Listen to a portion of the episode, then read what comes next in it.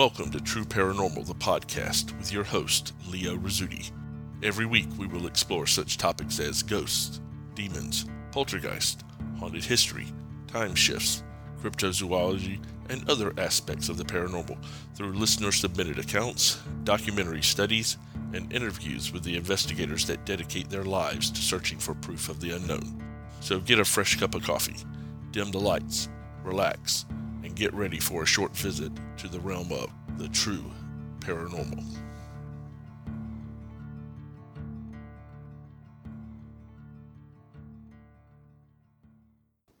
Hi guys, Leo Rizzuti here. Welcome to another episode of True Paranormal, the podcast.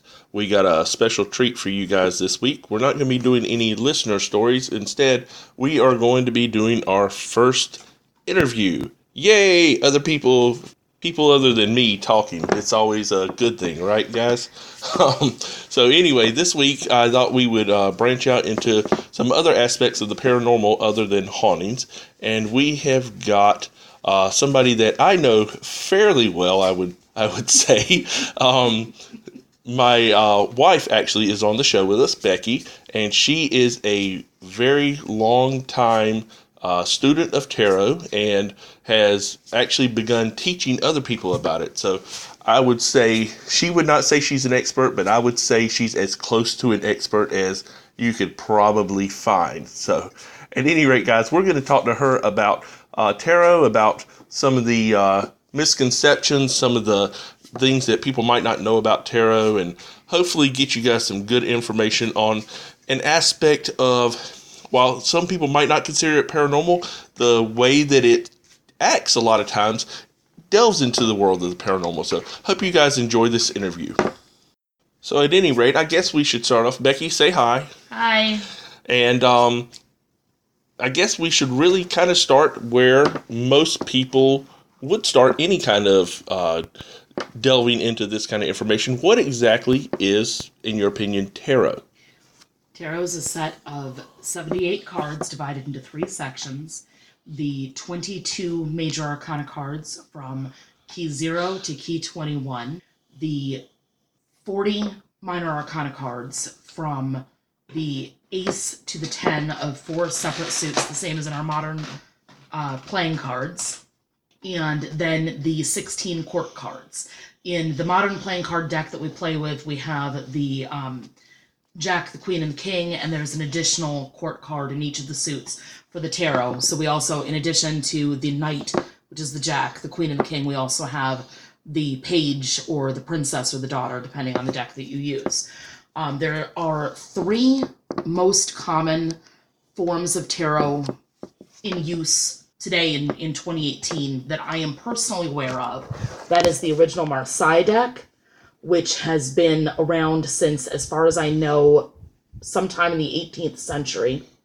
The Rider-Waite-Smith tarot, which has been around since the beginning of the twentieth century, unless I'm mistaken. And then the Thoth tarot, which was created by Aleister Crowley at also in the early part of the twentieth century. Okay, so you're so you're basically saying tarot, because I always had the impression, I think a lot of people other a lot of other people did too, that tarot was, you know, at least hundreds and maybe even thousands of years old. That it's this ancient card thing that uh, people have used. So are you saying it's not really that old? It's not as old as most people think that it is. No, not in the version that we use it today. The modern tarot, it has been around for a little over three hundred years. Okay, so that's actually, that's pretty old. I mean, when you compare it to the, you know, the Ouija board and stuff like yeah. that, uh, it's actually fairly old. Uh, now, a couple of the terms that you throw out that I'm not that familiar with, uh, when you say arcana, what is an arcana? The arcanas in uh, in the tarot are derived from the term arcane. They refer to the uh, divisions of cards, the different families of the cards within the uh, the tarot decks. You have the major arcana, which are the trump cards. These are the major themes that we have throughout our lives. Then we have the minor arcana cards, which are the events of our lives. And then within that minor arcana, we have the court cards, which represent the people or the personalities in our lives. Okay, so so when you say major arcana, that is, I I think, if I understand this correctly, that's what most people, when they think tarot cards, that's what they're thinking about, are the the one like the Fool card and the Devil card and the Tower card and stuff like that. That's the major arcana. Is, is that right, or am I way off on this? Those are the cards that you will most likely see when you see tarot introduced in television or movies. You'll see the major arcana cards laid out in a spread known as the Celtic Cross. That's the most common cards that you do see in in popular media, yes. Okay, so and I, I can kind of visualize that. So what you're saying, though, is that there's a whole nother set of cards with those major arcana cards that play into it. Do you do you have to use all the cards, or can you just use the majors, or how does how does that work? That really depends on who you ask. Um, I think that a lot of people who read tarot find it's easiest to start with the major arcana cards. They're somewhat easier to learn, at least on the surface, of the interpretations of those cards, because there aren't as many of them. Uh, most people who I know who read, read with all seventy-eight cards because it's difficult to get a clear picture of any situation only using themes. And at least the way that I read the tarot cards, the major arcana represent the themes of our lives. However, if a person draws several or mostly major arcana cards in a spread, it usually means something really big is moving in their lives. Um, the other thing to think about in relationship to the trump cards, the major arcana versus the minor arcana cards, is that the major arcana cards are usually have some sort of astrological or zodiacal influences on them, whereas the minor arcana cards have elemental influences. Okay, so do you have to, for example, um, I think you know I don't really put a whole lot of stock into astrology, for example. It's just my personal thing. Uh, but do you does it always tie into it, or do you have to? Is it necessarily a you have to have a belief that astrology is real in order for tarot to work for you, or is that just something as like another tool in the shed? I think it has more to do with knowing what the astrological significances are, regardless of whether you believe in them. That those influences are still present in the cards. Um, it'll help you to understand, for example, if you're looking at a card that represents the planet Jupiter, to understand what it what, what Jupiter represents in astrology when you're reading that card. It's just a way to go deeper with the cards. You don't necessarily have to follow all of that. I tend to read a, de- a deck that's more uh, Thoth-based, which means that it relies heavily on those planetary, astrological, zodiacal influences, as well as other other influences as well. So for me, it is important, but it isn't something that everybody necessarily uses when they're reading tarot. Okay. Well, you you talk about uh, the way that you look at it. What what actually got you into tarot to begin with? I was very young, and I was rebelling against the Catholic school that I had been sent to by my parents. Right. And I had discovered Wicca and decided that tarot was going to be part of my experience with exploring pagan belief systems. So I got my first deck for Christmas the year I was twelve, I believe, and that was the Hanson Roberts tarot, which I still highly recommend for beginners. It is a Rider-Waite-Smith clone, and actually the artist who created it is the same artist who colored the Universal Waite deck as well. So she's fairly well known, and it's a wonderful deck for beginners who are looking to, to learn Rider-Waite-Smith. Okay, hold on, hold on one second. Whenever you say Rider-Waite, I don't know about anybody else, but I visualize you're talking about the weight of the cards. Is that is that what you mean by weight, or is it? Because when when I hear Rider-Waite, I think okay, it's this weight and it's that weight, and maybe there's different thicknesses to the cards, things like that. Or the name Rider-Waite-Smith, it refers to the names of the people in the company who are behind this original publication of the Rider-Waite tarot deck in nineteen ten. Okay, so so weight doesn't mean like weight heaviness. Isn't a weight. It's the name of the instructions that were written by the mystic A E Waite. Okay, that makes sense. And then the Rider is the company that published the deck, and Pamela Colman Smith was the artist of the deck. Um, and her story is actually quite interesting. So anybody who's interested in tarot, especially in the uh, the Rider deck, I would recommend researching her and getting to know her a little bit. Okay, cool, excellent. Well, it, that's a history lesson for you guys, or a history assignment for you guys who are in, interested in the tarot. Go look up Pamela Colman Smith. Pamela Colman Smith. You guys all get on your little Google machines and look up Pamela Colman Smith and have some interesting reading there. Maybe backing up a little bit, uh, and you've probably already answered this, given out this information, but I'm under the impression that there's only one type of tarot, but you've mentioned a lot of different systems. Are there more systems of tarot than just what people visualize? The tarot that most people think of when they think of tarot is the Rider tarot deck, published in nineteen ten. There are, however, two other uh, forms of tarot that still remain popular, which are the Marseille tarot, which is, as far as I understand it, the earliest form of tarot, and it is still in use today, and you can still get a deck of Marseille tarot cards. And there is the Thoth or Thoth tarot deck, created by Aleister Crowley, based on Golden Dawn traditions, Thelema, and other um, other aspects. Thoth goes deeper than Rider-Waite does, for example. There are more layers of meaning in a Thoth deck than there are in a Rider-Waite deck. It's more complicated. There are more, uh, there's more symbolism within the cards. Tarot is generally, however, read the same way, regardless of what type of of system you're using when reading the tarot, what tarot system you use. Okay, that, that makes sense. So, but then looking around the house, there's about, I, I'm just estimating here, I think we have about nine hundred seventeen thousand tarot decks in this house. And so... It's actually only about twelve. Okay, well, I I was just going by a guesstimate looking at the bookshelves. But, um... are there any differences then in the decks? Why are there so many, other than just the aesthetic purposes, which the, if, if anybody's ever looked at tarot uh, cards, even if you aren't into tarot itself, the artwork is incredible. Um, I'm a guy who is very much into, into art, and I like looking at the artwork, uh, but there is a lot of different versions. Are there different purposes for the different decks, or is it all just aesthetics that, you know, you see one that, oh, I really think this one's pretty, so I'm going to use it? Or is there actually a reason to have multiple decks? That's a very complicated question. That's why I ask. And this is a question I answer a lot when I go on live videos. I personally own multiple decks because each deck feels different to me. It reads differently to me based on the artwork. The artwork speaks differently to certain people. Certain decks will speak differently to certain people. A good, the best example I have right now is, um, and I, I speak kind of with my hands and I show things, because I'm used to being on video, so I'm... It's, it's a good thing that this is an all-audio podcast. Yes. So, yeah. this this lends itself well.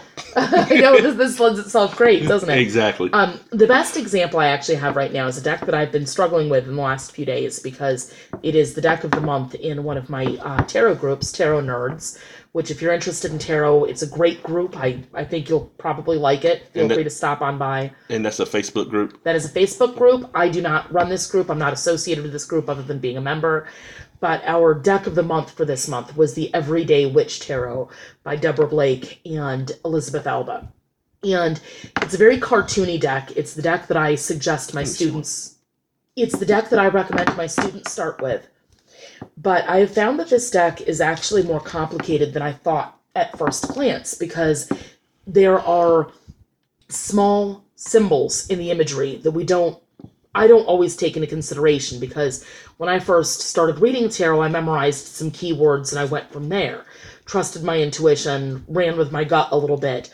But this deck is interesting because, for example, if I'm reading for somebody who's writing a book, the card that I pull might have a book illustrated on the card. I have to look to that book, even if the card that I pulled is, say, the King of Swords, which has absolutely nothing to do with writing a book. And it's, it, I'm looking at it, it is, it is, when you say cartoony, I was thinking Pokemon. Oh, there is a Pokemon deck, though. Yes, I, you've told me about that. It's, it's amazing. Basically, if you can think of a subject, there is a tarot deck out there. I'm I'm sure there's a, like a superhero tarot deck. I guarantee you. I haven't somebody, seen one yet, but probably. There's if there's a Pokemon one, there's got to be a Spider-Man one. I just assume that's probably true. Driving back to your question a little bit, though, because I don't feel like I answered it particularly thoroughly. What you'll find is that certain decks speak to you in different ways than other decks do. So I, I have my main deck that I use most frequently, which is a kind of Thoth-based deck combined with Rider-Waite traditions. Then I have several other decks that I, I handle and I use and I read with with some regularity. And what I have found is that some of these decks are, are better for interpreting different types of situations because the imagery speaks differently to me for each deck that I have.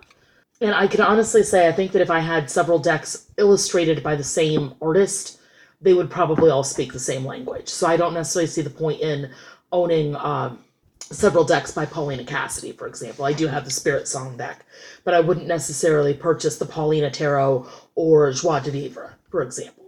Okay. Well, in the wild thing to me, and this is where it kind of lends itself into the, a little bit more into the realm of the paranormal, is when you talk about decks speaking to you and decks, you know, you, it almost sounds like you're saying the decks have a personality. Is that correct? Or it depends on who you ask. Okay. Um, personally, I, I speak a lot of decks having personality, but that's really, in my opinion, it's a personification that I have put on the deck. The artist has a personality, and the artwork speaks to a personality, and it's, I treat my decks kind of like they're different friends because each of them has a different kind of way of speaking to me through that artwork, but I don't particularly think that the deck itself is its own oracle. It's not its own being. I don't see the decks themselves as having supernatural ability. The supernatural ability, if there is any, is in me.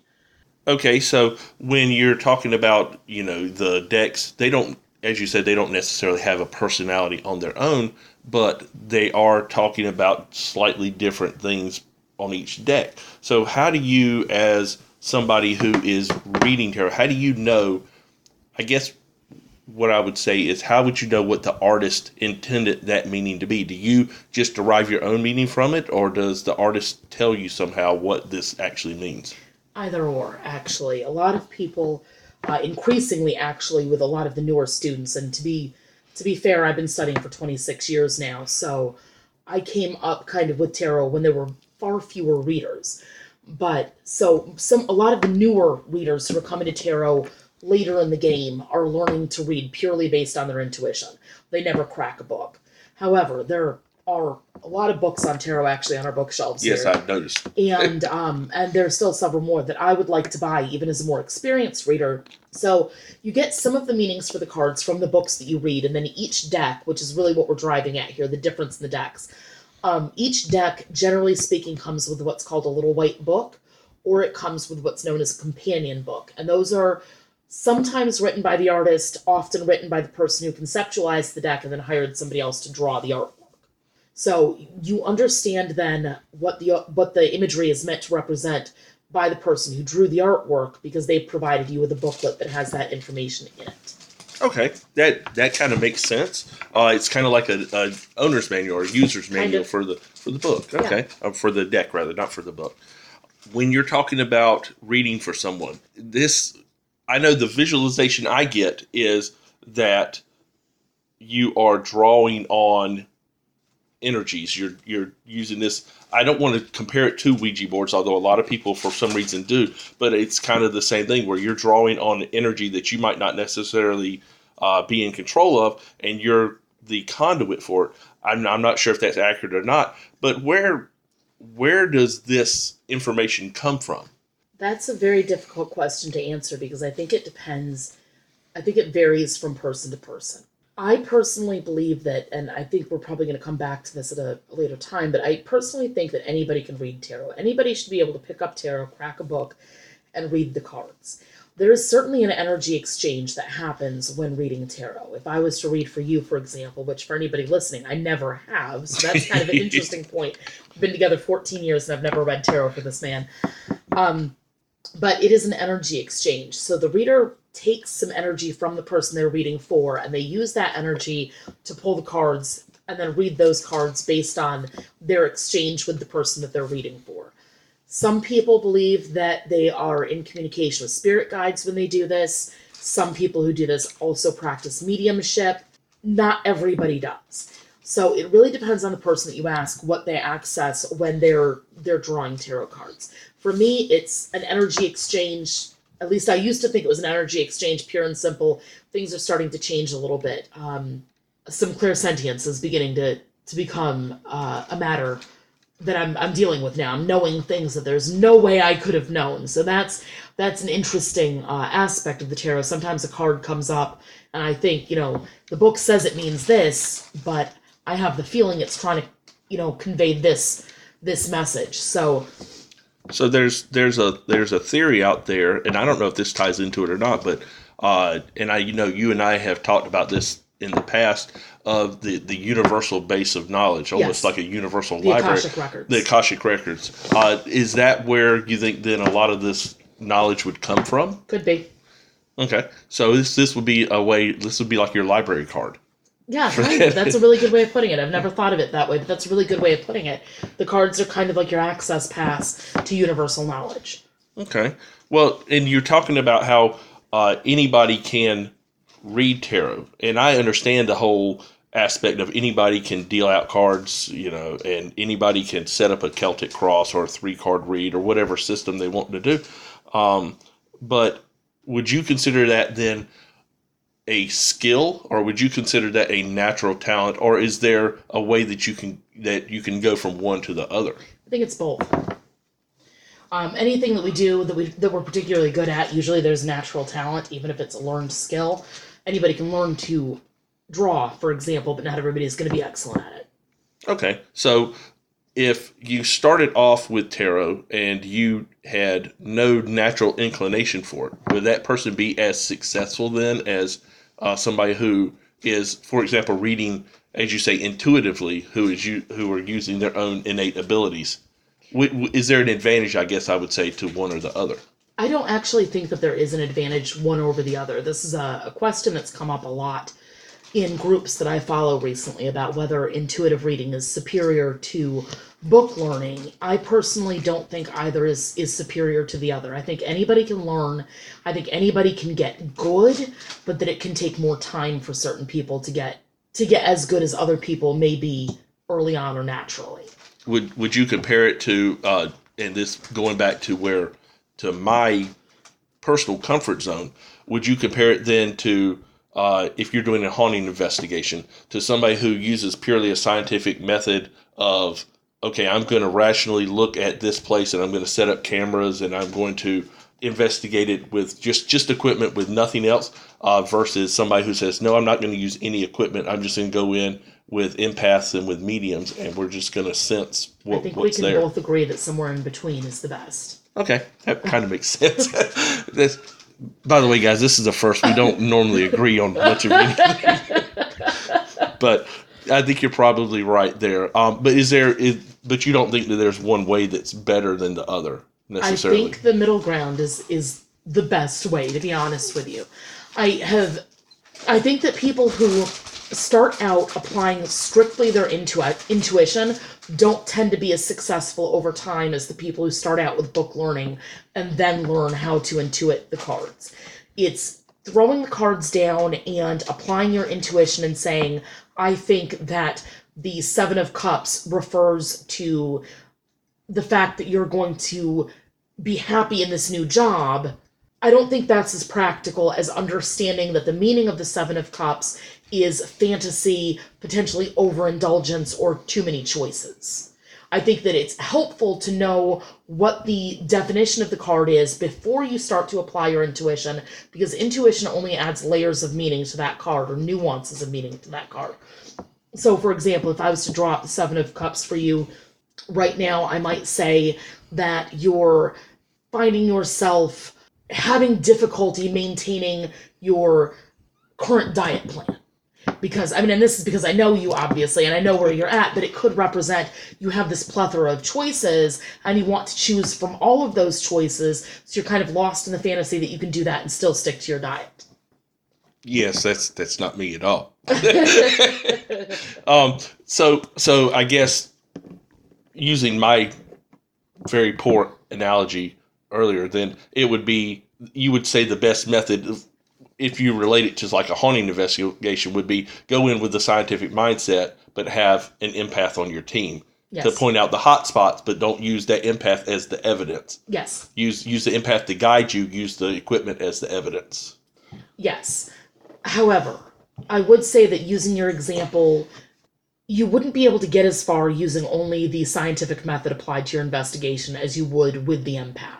Well, it, it depends on your on your intention. If your intention is to debunk, you obviously would, but... Possibly, but you may not get the specifics that you would with the psychic on your team. And right. That's the way that tarot works for me, at least. I know what the meanings of the cards are, but without my intuition, I'm not able to dig into the specifics that apply to the individual client. And when it comes to a field where it's easy to say that we're guessing, or that this meaning could apply to anybody, and you mentioned earlier astrology, that's what you think of astrology. With your intuition, you're able to kind of pinpoint the specifics of what a person may be going through, because either you know what their situation is to a certain extent, because I try to talk to my clients. I know a lot of readers try to have a discussion about how things are fitting in, how the puzzle pieces kind of fit together, because sometimes it's possible to misread the energies, because, for example, the earth energy of the pentacles can refer to health or money. This is a situation I had fairly recently, actually.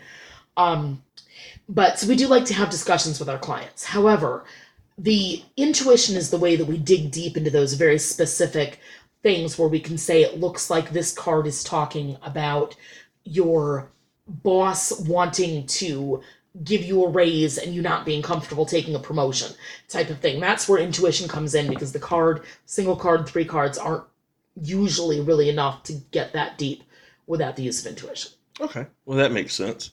When you're talking about intuition, that leads me to my next question, which would be, have you had any bizarre things happen in tarot? Because if we take it under consideration that we're delving into the Akashic record, if we take it at face value that we're dipping into knowledge that we don't have personal access to consciously, uh, then the evidence of that would be bizarre things happening. Have you had stuff like that happen? Now, to be perfectly honest, I don't have a lot of really bizarre situations that have come up frequently while I read.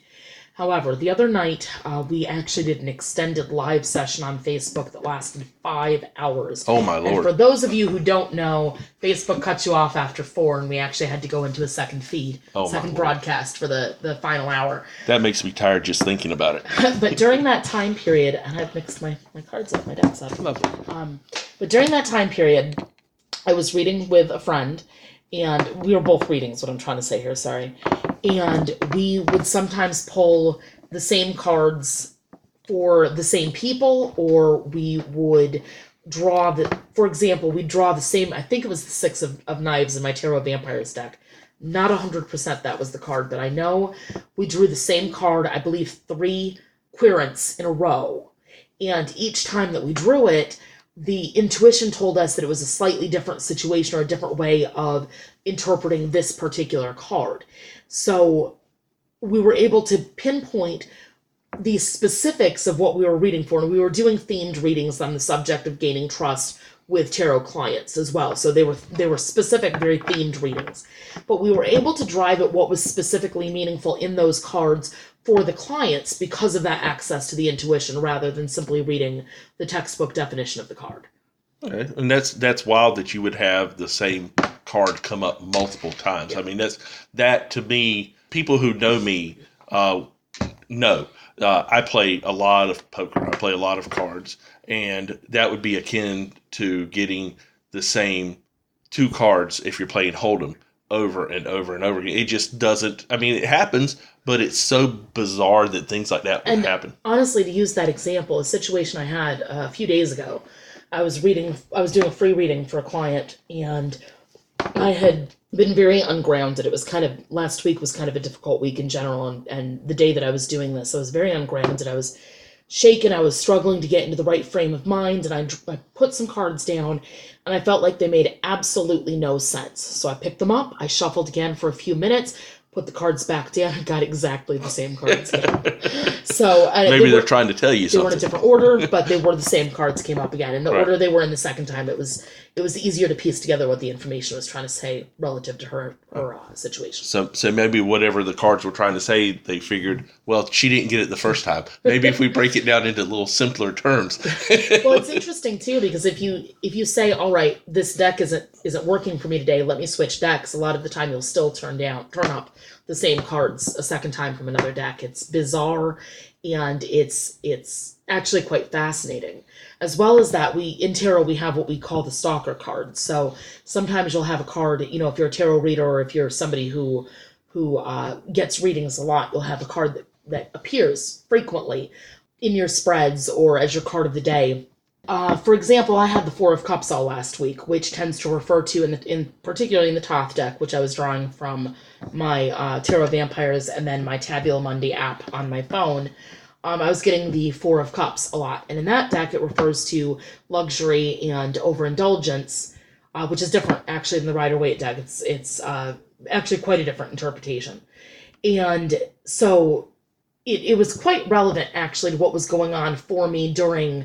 during that week, but we would call that a stalker card. So if you frequently draw tarot cards or you frequently frequently get tarot card readings, if there's a particular card that you see every time you draw, that card is important. I need to need to focus on that and figure out what it means, because it's not going to stop showing up until you do.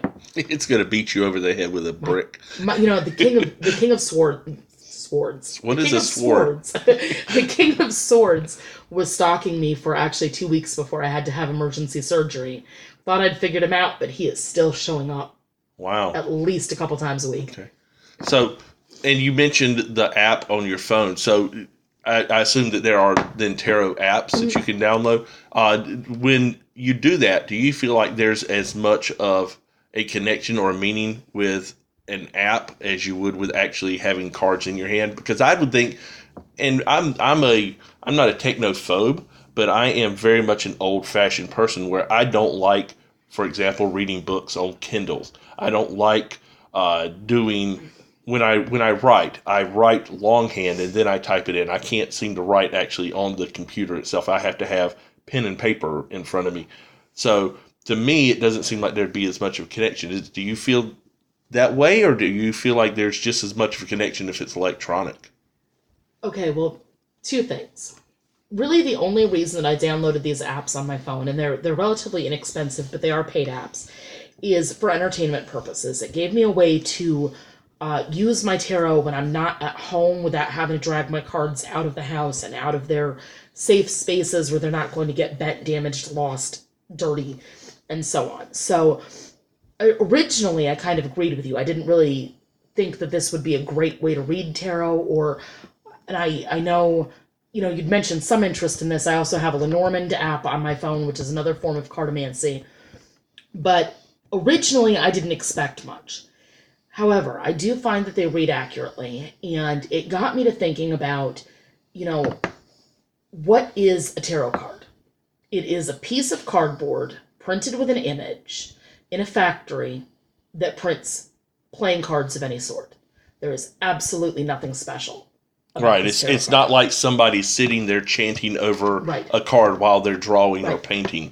That I mean, and, I mean they, they might be, but this this they is the be. original painting. But right, exactly. It's a printing of that painting. Right. So in terms of its accuracy or the connection to the cards, et cetera, there's no reason that a digital app shouldn't be just as effective as having the cards in your hands, unless you happen to be someone who connects to objects by touching them, which interestingly enough I am.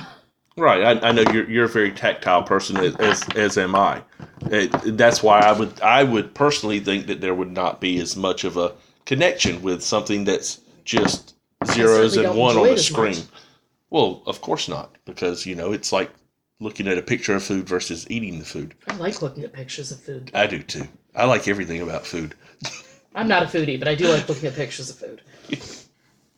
Okay, so kind of turning the corner here, what would you say is, what is tarot actually used for? Because we now, we have a lot of information. We understand the different types of cards and what the different types of cards, their purposes are, things like that. What is tarot actually used for? Because everything I see, and again, my relationship with tarot is purely from seeing Uh, you a little bit in action, but then also mainly from movies and T V and things like that. And they're always it's always a gypsy in a uh, in a bunch of curtains drawing cards, and in the background you've got a crystal ball and stuff like that. And so you think, oh, it's fortune telling. But the way you talk about it, it's used for different stuff. What do you actually use tarot for then? I mostly use tarot for self help personally. It is a good tool for planning.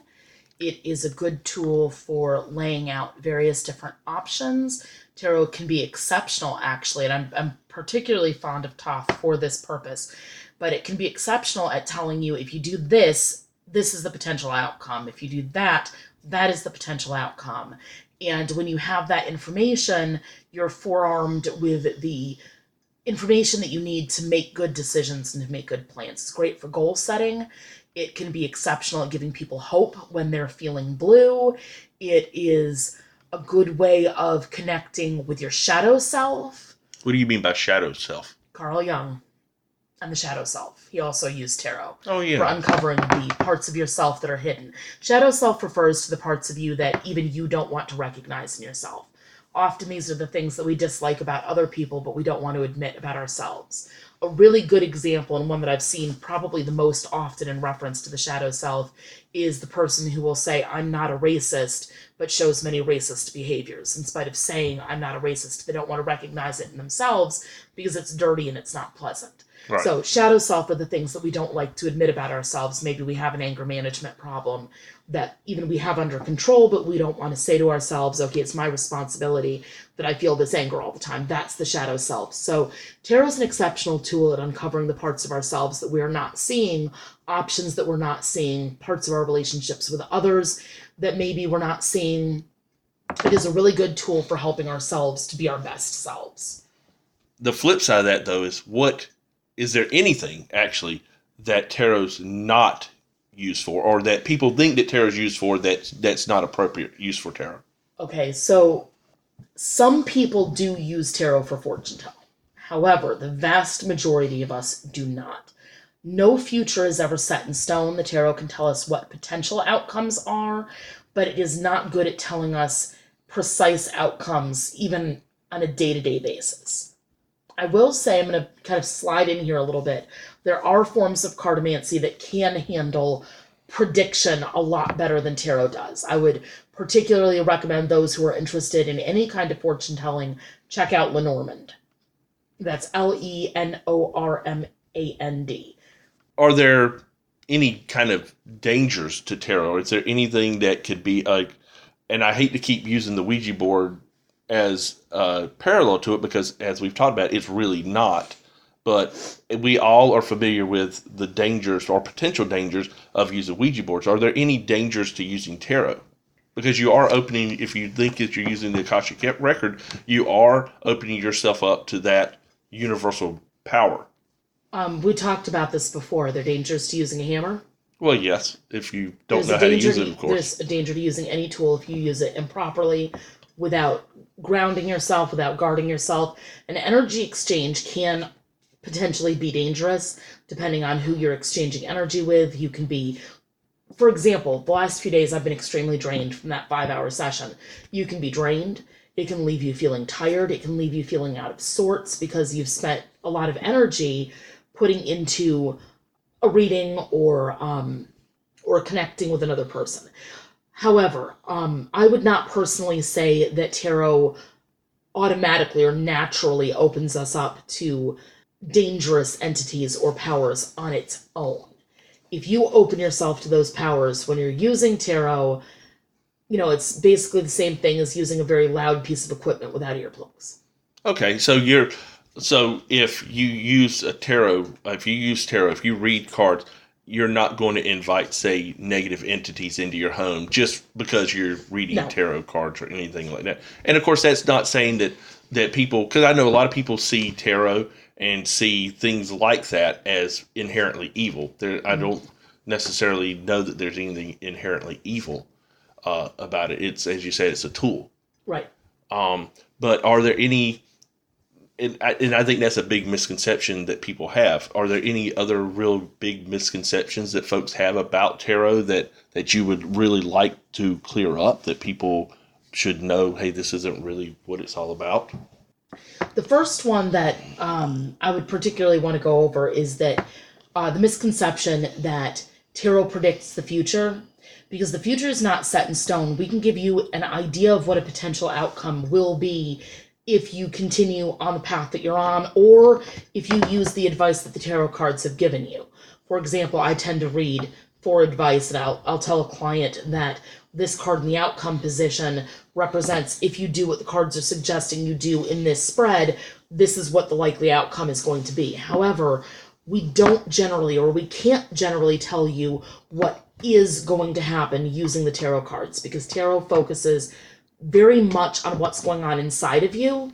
So it can't address, I, I suppose it can. I don't use it to address, for example, whether your neighbor's going to get into a car crash. Right, so it can't it can't be used to predict a specific event. It probably can. It's not how most of us use it. Right.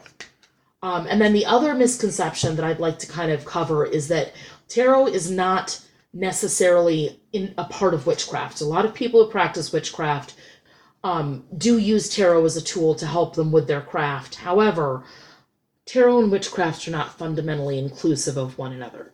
So someone who practices witchcraft may not use tarot, and someone who practices tarot may not necessarily practice witchcraft. There are, for example, in the groups that I'm I'm a member of on Facebook, there are a lot of Christian t- tarot practitioners. There are a lot of atheist tarot practitioners. That, it, that seems like that would be bizarre to be a, an atheist and and practice tarot. Just because tarot, if you use it the way you're describing, lends itself to thinking that there is some, not, I don't want to say necessarily higher power, but there's something outside of us, which would seemingly preclude atheism. I can't speak to the atheists because I am not an atheist. uh, you'd have to ask one of them, I suppose. Uh, right. A lot of the atheists that I know through the group, though, or through the groups, I should say, do have a belief in something beyond themselves. They don't believe in God, but they believe in, say, universal energy. Okay, that kind of makes sense.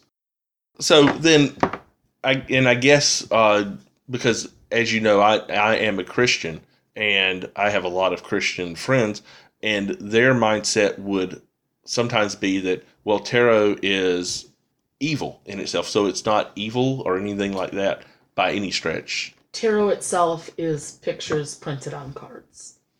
There's nothing inherently evil. There's nothing inherently evil about it. Again, there's nothing inherently evil about a hammer until you start taking it up against somebody's head. Right. And, you know, I would challenge people who who are Christian, who are Bible believers, how they feel about, for example, bibliomancy. I know a lot of Christians use bibliomancy without even thinking about them doing it. For those who don't know, bibliomancy is using books, not specifically the Bible, but books to either predict the future or to seek guidance on a particular question. So if you're a Christian who's ever, you know, opened the Bible to a specific page, put your finger down on a passage and said, that's my passage of the, of the day, that's going to guide my day, it's absolutely no different than that. In fact, some Christians that I know who read tarot believe that God is speaking to them through the cards. Well, and and as a as a Christian, I mean, obviously I don't have all the answers, but I would say that that mindset of of God speaking through cards uh, is as valid as any other opinion on it. It's definitely, you know, God in my mindset is all powerful, so He can speak through whatever He chooses to speak through. He can speak through your parrot if He would like to, but that might that might end up with you being Son of Sam. I don't know. That would be a little bit different. Okay, so kind of wrapping up this whole conversation that might have been the longest that Becky and I have sat down and talked face-to-face in a little while. Um, uh, Don't give listen us, to him. No, listen to me. This is a podcast. You're supposed to listen to me. Don't listen to me.